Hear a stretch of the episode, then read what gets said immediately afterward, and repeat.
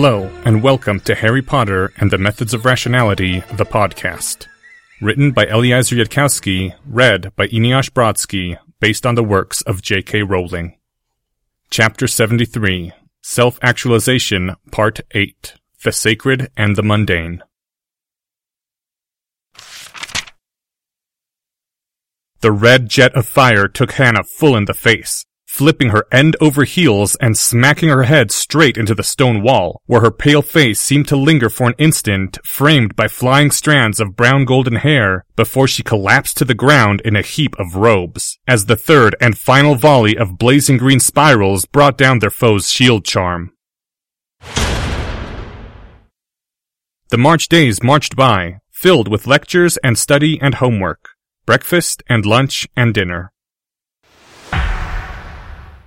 The Gryffindor boy stared at the eight of them, tension in every line of his body's frame, his face working soundlessly. And then his hands released their clenched grasp on the Slytherin boy's lapels, and he walked away without anyone saying a word.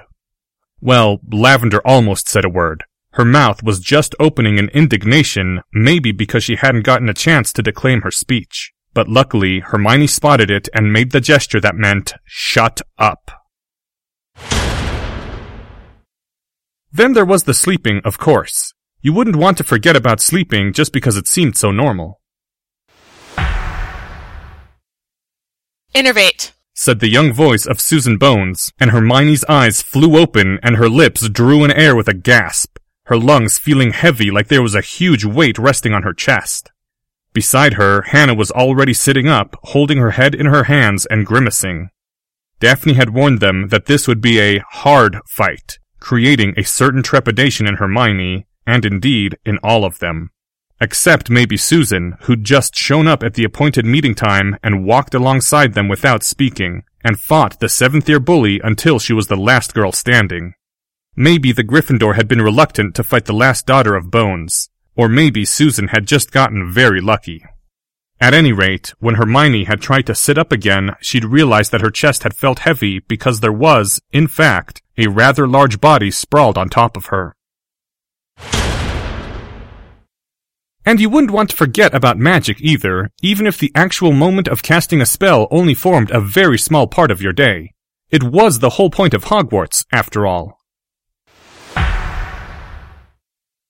Okay, how about if we all ride around on skateboards? said Lavender. We could get places faster than walking and we'd look really awesome on skateboards. Muggle artifacts may not be as fast as broomsticks, but they look cooler. We should vote on it. As for the remaining fractions of time, you would fill that according to your nature. Gossip about upper year romances, or books and study sessions. Hermione reached out a trembling hand to grasp her copy of Hogwarts A History from where it had fallen. The ever comforting book only a pace distant from where she herself had ended up on the floor, after the red robed upper girl had bumped her into a wall. And then the older Gryffindor witch had walked away without a look back, only a whispered, Salazar's, and a word that hurt her more than anything the Slytherin said about mudbloods. Mudblood was just a strange wizarding word, but Hermione knew the word that Gryffindor had said. She couldn't get used to it. She just couldn't get used to being hated. It still hurt just as much every time it happened. And somehow it hurt even more coming from the Gryffindors, who were supposed to be the good ones. Harry had divided up eight of his soldiers among the other armies as ordered. He'd voluntarily given up two chaotic lieutenants, sending Dean Thomas to Dragon Army and then trading Seamus Finnigan to her for Blaise Zabini, who Harry had said was being underutilized in Sunshine. Lavender had elected to join most of SPHEW in Sunshine. Tracey had decided to stay with Chaos. So, you can work your charms on General Potter? said Lavender as Hermione ignored both of them as hard as she could. I've got to say, Traces, I think our Sunshine General has him pretty well sewn up by now. You'd have better luck convincing Hermione that the three of you should have one of those, you know, arrangements. Nobody had figured out yet what Draco Malfoy was plotting. Certain, said Harry Potter, sounding rather reluctant. You know a rationalist isn't ever certain of anything, Hermione. Not even that two and two make four. I can't actually read Malfoy's mind, and if I could, I couldn't be certain he wasn't a perfect Occlumens. All I can say is that based on what I've seen of Malfoy, it's a lot more plausible than Daphne Greengrass thinks that he actually is trying to show the Slytherins a better way. We should, we really should try to go along with that, Hermione. Well, Harry seemed to think Draco Malfoy was a good guy. But then the trouble was that Harry also tended to trust people like Professor Quirrell. Professor Quirrell, I'm worried about the hatred Slytherin House seems to be developing for Hermione Granger. They were sitting in the defense professor's office, Harry sitting far back from the teacher's desk, and the sense of pending disaster was still noticeable even then the empty bookcase still framing Professor Quirrell's balding head. The cup balanced on Harry's thigh was filled with Professor Quirrell's obscure, probably expensive Chinese tea, and it said something about the way Harry had been thinking lately that he'd needed to make a conscious decision to drink it. And this concerns me for what reason? said Professor Quirrell, sipping his tea. Yes, well, said Harry. I'm just going to ignore that. Oh, stop that, Professor Quirrell. You've been planning to restore Slytherin House's reputation since at least the first Friday of this year. There might have been a tiny crack of a smile at the edges of those thin, pale lips. And then again, there might not have been. I think Slytherin House will do well enough in the end, Mr. Potter, regardless of the fate of one girl. But I do agree that the present outlook is not favorable for your little friend the bullies of two houses, many of them with powerful and well-connected families, see Miss Granger as a threat to their reputation and a shame to their pride. As powerful a motive as that is to hurt her, it pales compared to the raw envy of the Gryffindors, who see an outsider gaining the laurels of heroism which they have dreamed of since childhood. Now the smile on Professor Quirrell's lips was definite, though slight. And then there are those of Slytherin House who hear that Salazar Slytherin's ghost has abandoned them to favor a mudblood. I wonder if you can even conceive, Mr. Potter, of how such as they would react? Those who do not believe it would cheerfully kill Miss Granger for the insult. And as for those Slytherins who wonder deep down, in some quiet place within themselves, if it might perhaps be true, their inner panic is something scarcely to be contemplated. Professor Quirrell sipped his tea equably. When you are more experienced, Mr. Potter, you will see such consequences in advance of your plotting. As it stands, you are being ill-served by your willful ignorance of all human nature you deem unpleasant. Harry sipped his own tea. Ah, uh, Professor Quirrell, help? I already offered Miss Granger my help, as soon as I foresaw what would develop. My student told me, in polite terms, to stay out of her business. Nor would she tell you anything different, I expect. As I have little to truly gain or lose in this matter, I hardly intend to press the point. The defense professor shrugged, his teacup held steady in the exactly right polite grip, so that the surface of the liquid did not even ripple as Professor Quirrell leaned back within his chair. Do not worry too much, Mr. Potter. Emotions run high around Miss Granger, but she is in less danger than you might imagine. When you are older, you will learn that the first and foremost thing which any ordinary person does is nothing.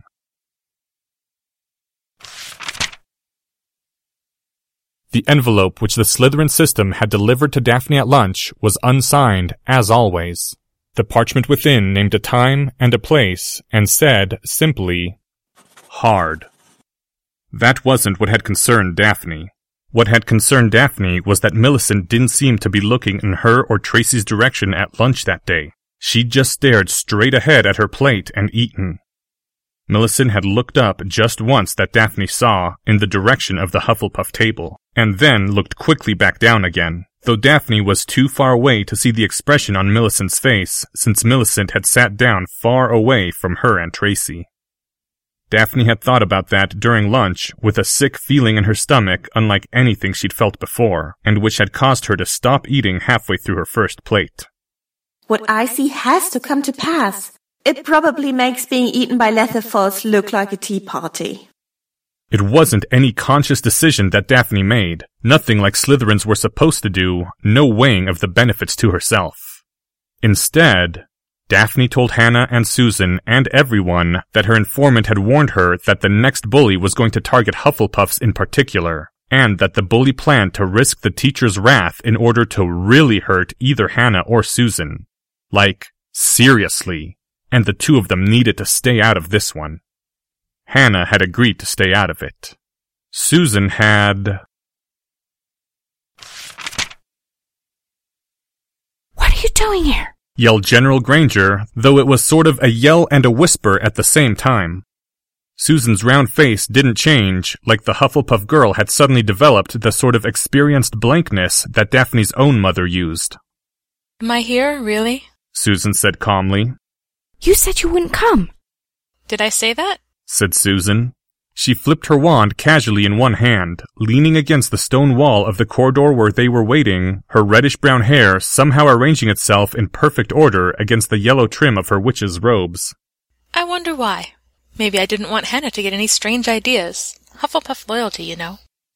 If you don't leave, said the Sunshine General, I'll call a mission abort, and we'll all go back to our study halls, Miss Bones. Hey! Said Lavender, We didn't vote on. That's fine by me. said Susan, who was keeping a steady gaze on the other end of the corridor where it merged into the tiled hallway where they'd been told to expect the bully. I'll just stay here by myself then. Why? said Daphne. Her heart was in her throat.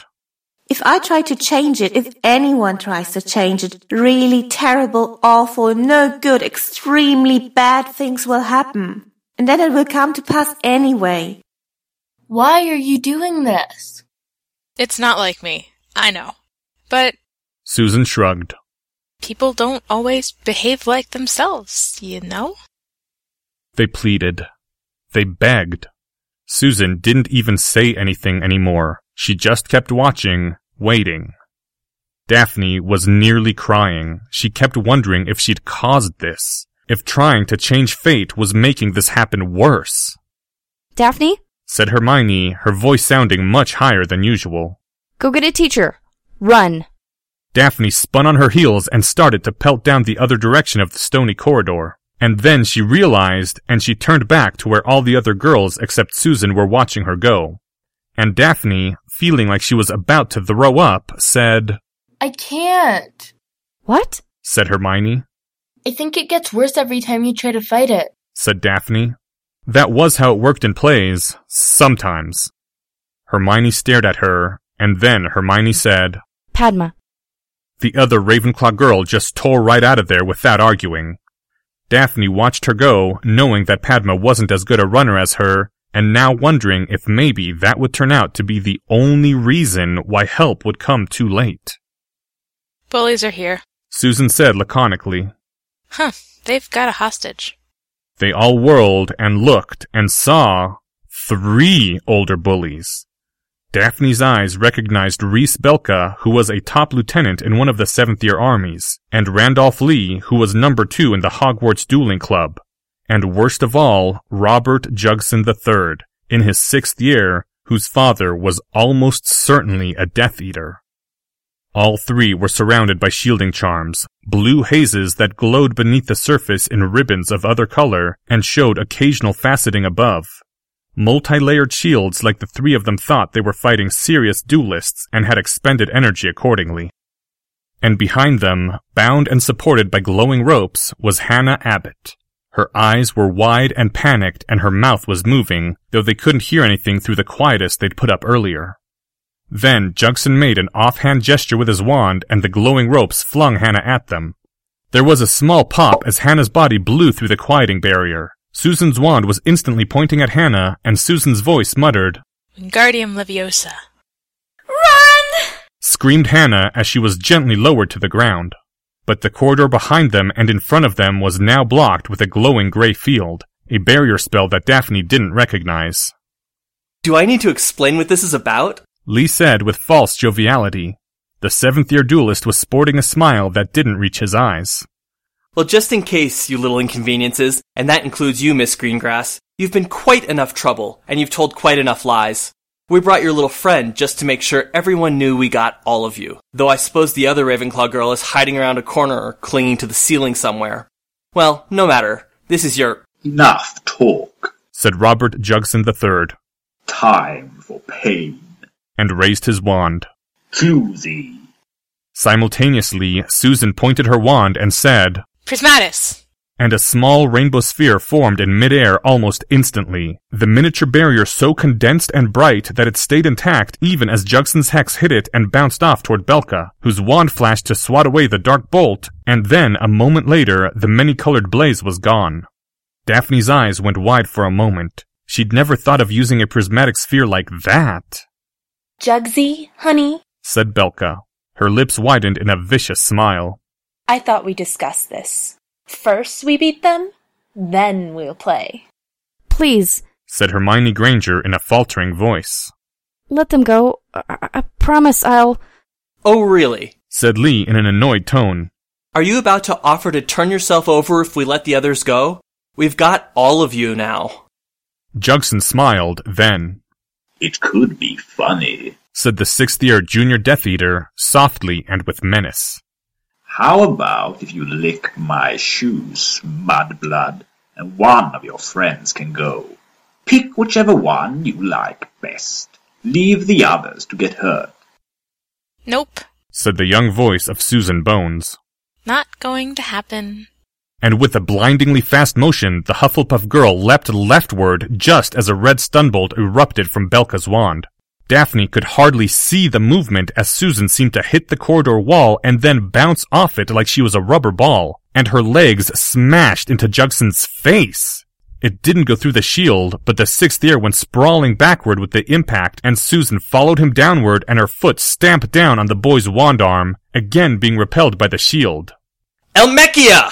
Shouted Lee, and Parvati shouted, Prismatis! and the rainbow wall formed, but the fiery blue blast passed right through it like it wasn't even there. The bolt missed Susan by inches. There was a whirlwind of motion that Daphne couldn't follow, during which Belka had her feet knocked out from under her, but the older witch just rolled back to a stand, and then... Daphne saw it coming, and her lips started to mouth Priz, but it was already too late. Three blasts of brilliance slammed into Susan at once. She had her wand raised as though she could counter them, and there was a white flash as the hexes struck the magic wood. But then Susan's legs convulsed and sent her flying into the corridor wall. Her head hit with a strange cracking sound. And then Susan fell down and lay motionless with her head at an odd seeming angle, her wand still clutched in one outstretched hand. There was a moment of frozen silence. Parvati scrambled over to where Susan lay, pressed a thumb over the pulse point on Susan's wrist, and then... Then, slowly, tremblingly, Parvati rose to her feet, her eyes huge. Vitalis Revelio. Said Lee just as Parvati opened her mouth, and Susan's body was surrounded by a warm red glow. Now the seventh year boy really was grinning. Probably just a broken collarbone, I'd say. Nice try, though. But they are tricky. You had me going for a second there, dearies. The seventh year girl wasn't smiling at all. Tanate! Screamed Daphne, raising her wand above her head and focusing harder than she ever had in her life. Rava Calvaria! Lucis! She didn't even see the hex that got her. Hermione felt the jolt of innervation bringing her awake, and out of some intuitive strategism, she didn't roll to her feet right away. It had been a completely hopeless battle, and she didn't know what she could do, but some instinct told her that leaping to her feet wasn't it. Just a crack, Hermione opened her eyes, and the thin rays of light that entered them showed Parvati backing away from all three bullies, the last girl standing that Hermione could see. And her eyes also showed Tracey Fallen not far away from her, and Hermione's wand was still in her hand, and so, desperately hoping the Slytherin girl would show more sense than she usually did, Hermione made the wand movements as subtly as she could, and hardly moving her lips, whispered. Innervate. Hermione felt the spell working, but Tracey didn't move. Hermione hoped it was because Tracey was being cunning and waiting to... What could they do? Hermione didn't know, and the panic that had waited through the moments of fighting was starting to eat her up inside now that she was still, now that she was trying to think, now that she could see that it was all absolutely hopeless. That was when Hermione heard a thud, and though it was out of her field of vision, she knew that Parvati had fallen. A moment of silence came and passed. Now what? Now we wake up the Mudblood and find out who's really behind them. Not Salazar Slytherin's ghost. No, dears. First, we bind them all. Very securely.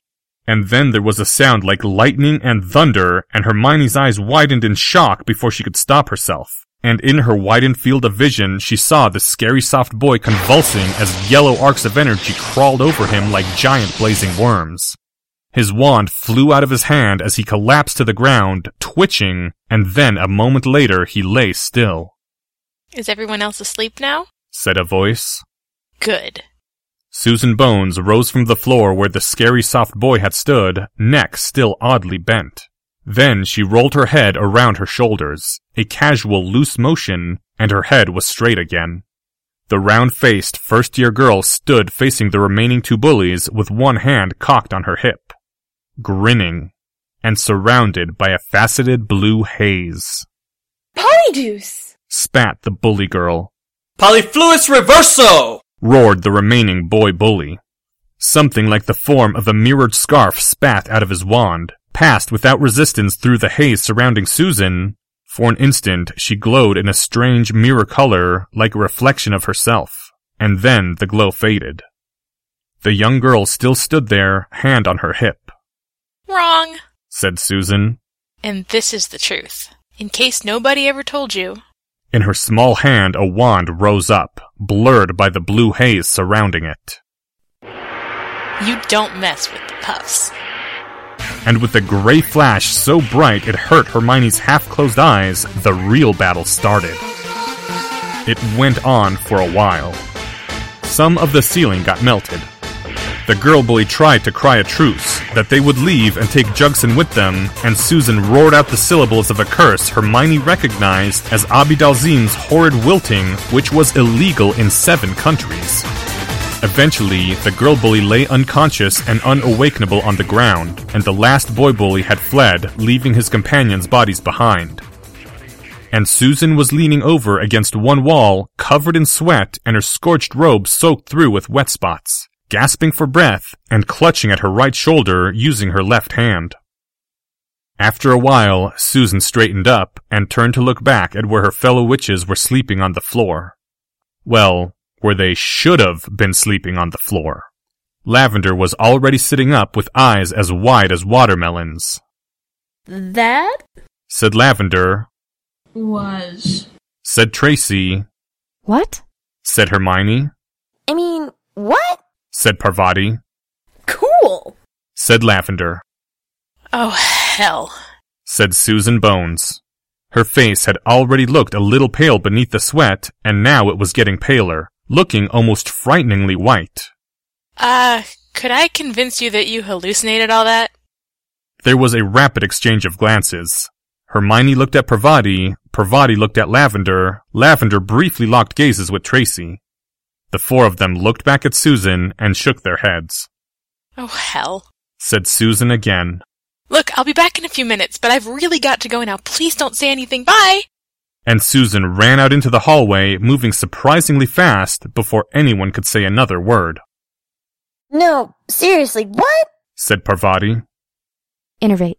Said Hermione, pointing her wand at Daphne, whose body she hadn't been able to see before, and Lavender pointed her wand at Hannah's body and said the same.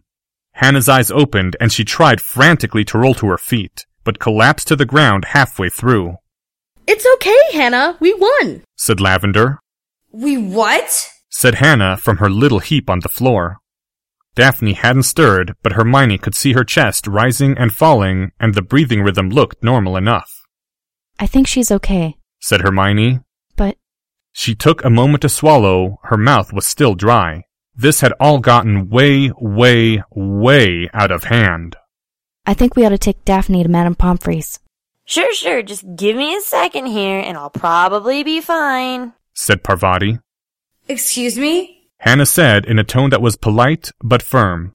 How did we win? And why does the ceiling look all melty? There was a pause. Susan did it. Said Tracey. Yeah. Said Parvati, voice only slightly shaky as she stood up and started to brush off her red trimmed robes. It turns out that Susan Bones is the heir of Hufflepuff, and she's opened up the long lost entrance to Helga Hufflepuff's chamber of hard work and patience. Huh? Said Hannah, who was feeling over herself as if to make sure all her body parts were still there. I thought that was just something Professor Sprout says to teach us an important moral lesson. Susan is? Slowly, Hermione was beginning to feel a bit more together. It hadn't really been more than 30 seconds of extreme terror, at least not the parts she'd been conscious for. Actually, Hermione said carefully as her mind started to work again. I'm pretty sure that is just something Professor Sprout says. It wasn't in Hogwarts of History or anywhere else I've read. She's a double witch! Shouted Tracey, her voice so high it cracked. She is! She's one of them! She's been this the whole time! What? Yelled Parvati, twisting around to look at Tracey. That's the looniest thing! Of course! Said Lavender, now all the way on her feet and starting to bounce up and down with excitement. I should have realized. Susan's a what? Said Hermione. A double witch! Said Tracey. You see, Said Lavender, speaking very rapidly. there have always been stories about these children who are born as super magicians who can cast spells no one else can. And there's a whole secret school hidden inside of Hogwarts with classes that only they can see and go to. Those are just stories. Yelled Parvati. That's not how real life works. I mean, sure, I read those books too. Just a minute, please. Said Hermione. Maybe her mind was feeling a little slow after all.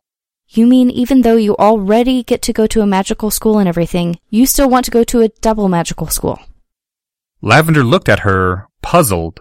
What? Who wouldn't want to have super extra magical powers? It would be like this whole amazing destiny and everything. It'd mean you were special. Hannah nodded to that, looking up from where she'd crawled to Daphne's side and was checking the girl for broken bones. I wish I was a double witch. Hannah said, and then, sounding a little sadder, Though, I I don't believe there's any such thing, really. What did you see Susan do exactly? I mean, are you sure you weren't just seeing things after getting stunned? Hermione truly, truly couldn't find any words at this point. Oh no! Said Tracey. The Slytherin girl spun around to look at the entrance of the corridor, her robes fluttering around her. We've gotta get out of here! We've gotta get away before Susan comes back with someone who can super memory charm us! Susan wouldn't do that. Said Parvati. I mean, if there even was. What's going on here? Roared a high-pitched, squeaky voice as Professor Flitwick stormed into the partially melted corridor like a small, dangerously compressed package of pure academic fury. An ashen-faced Padma gasping along beside him.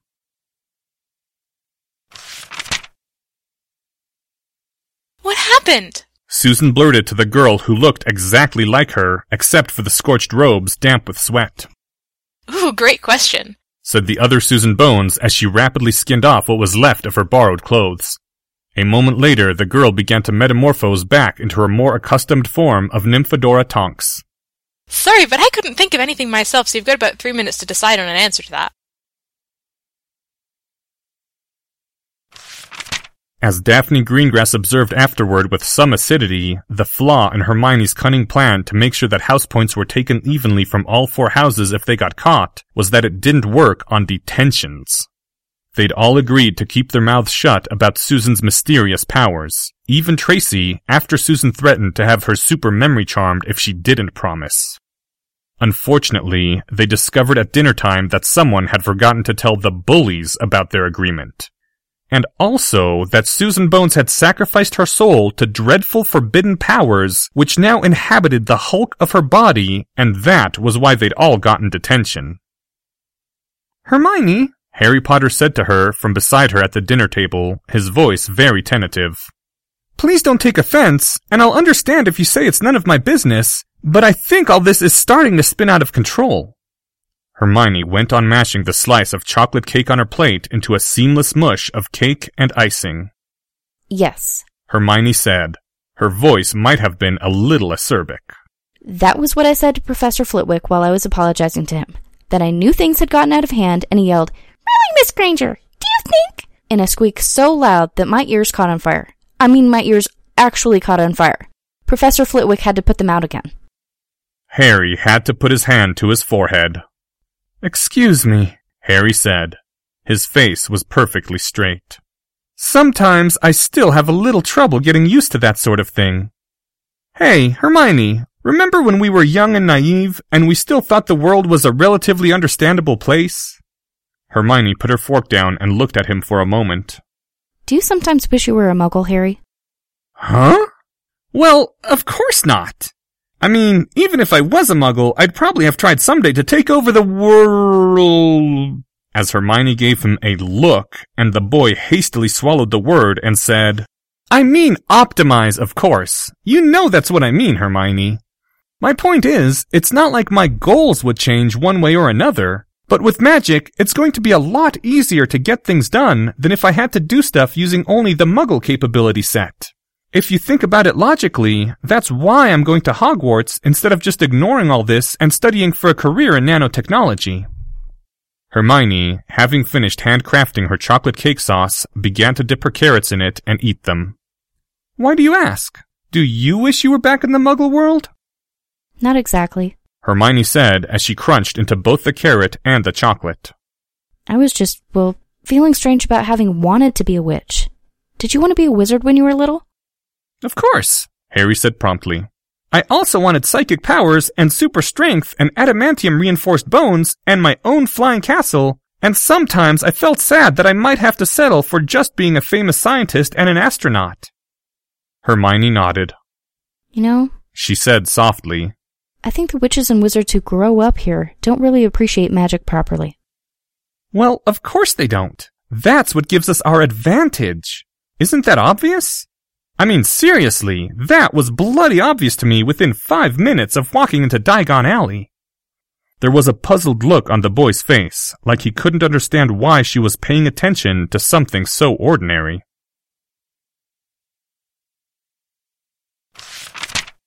End chapter 73.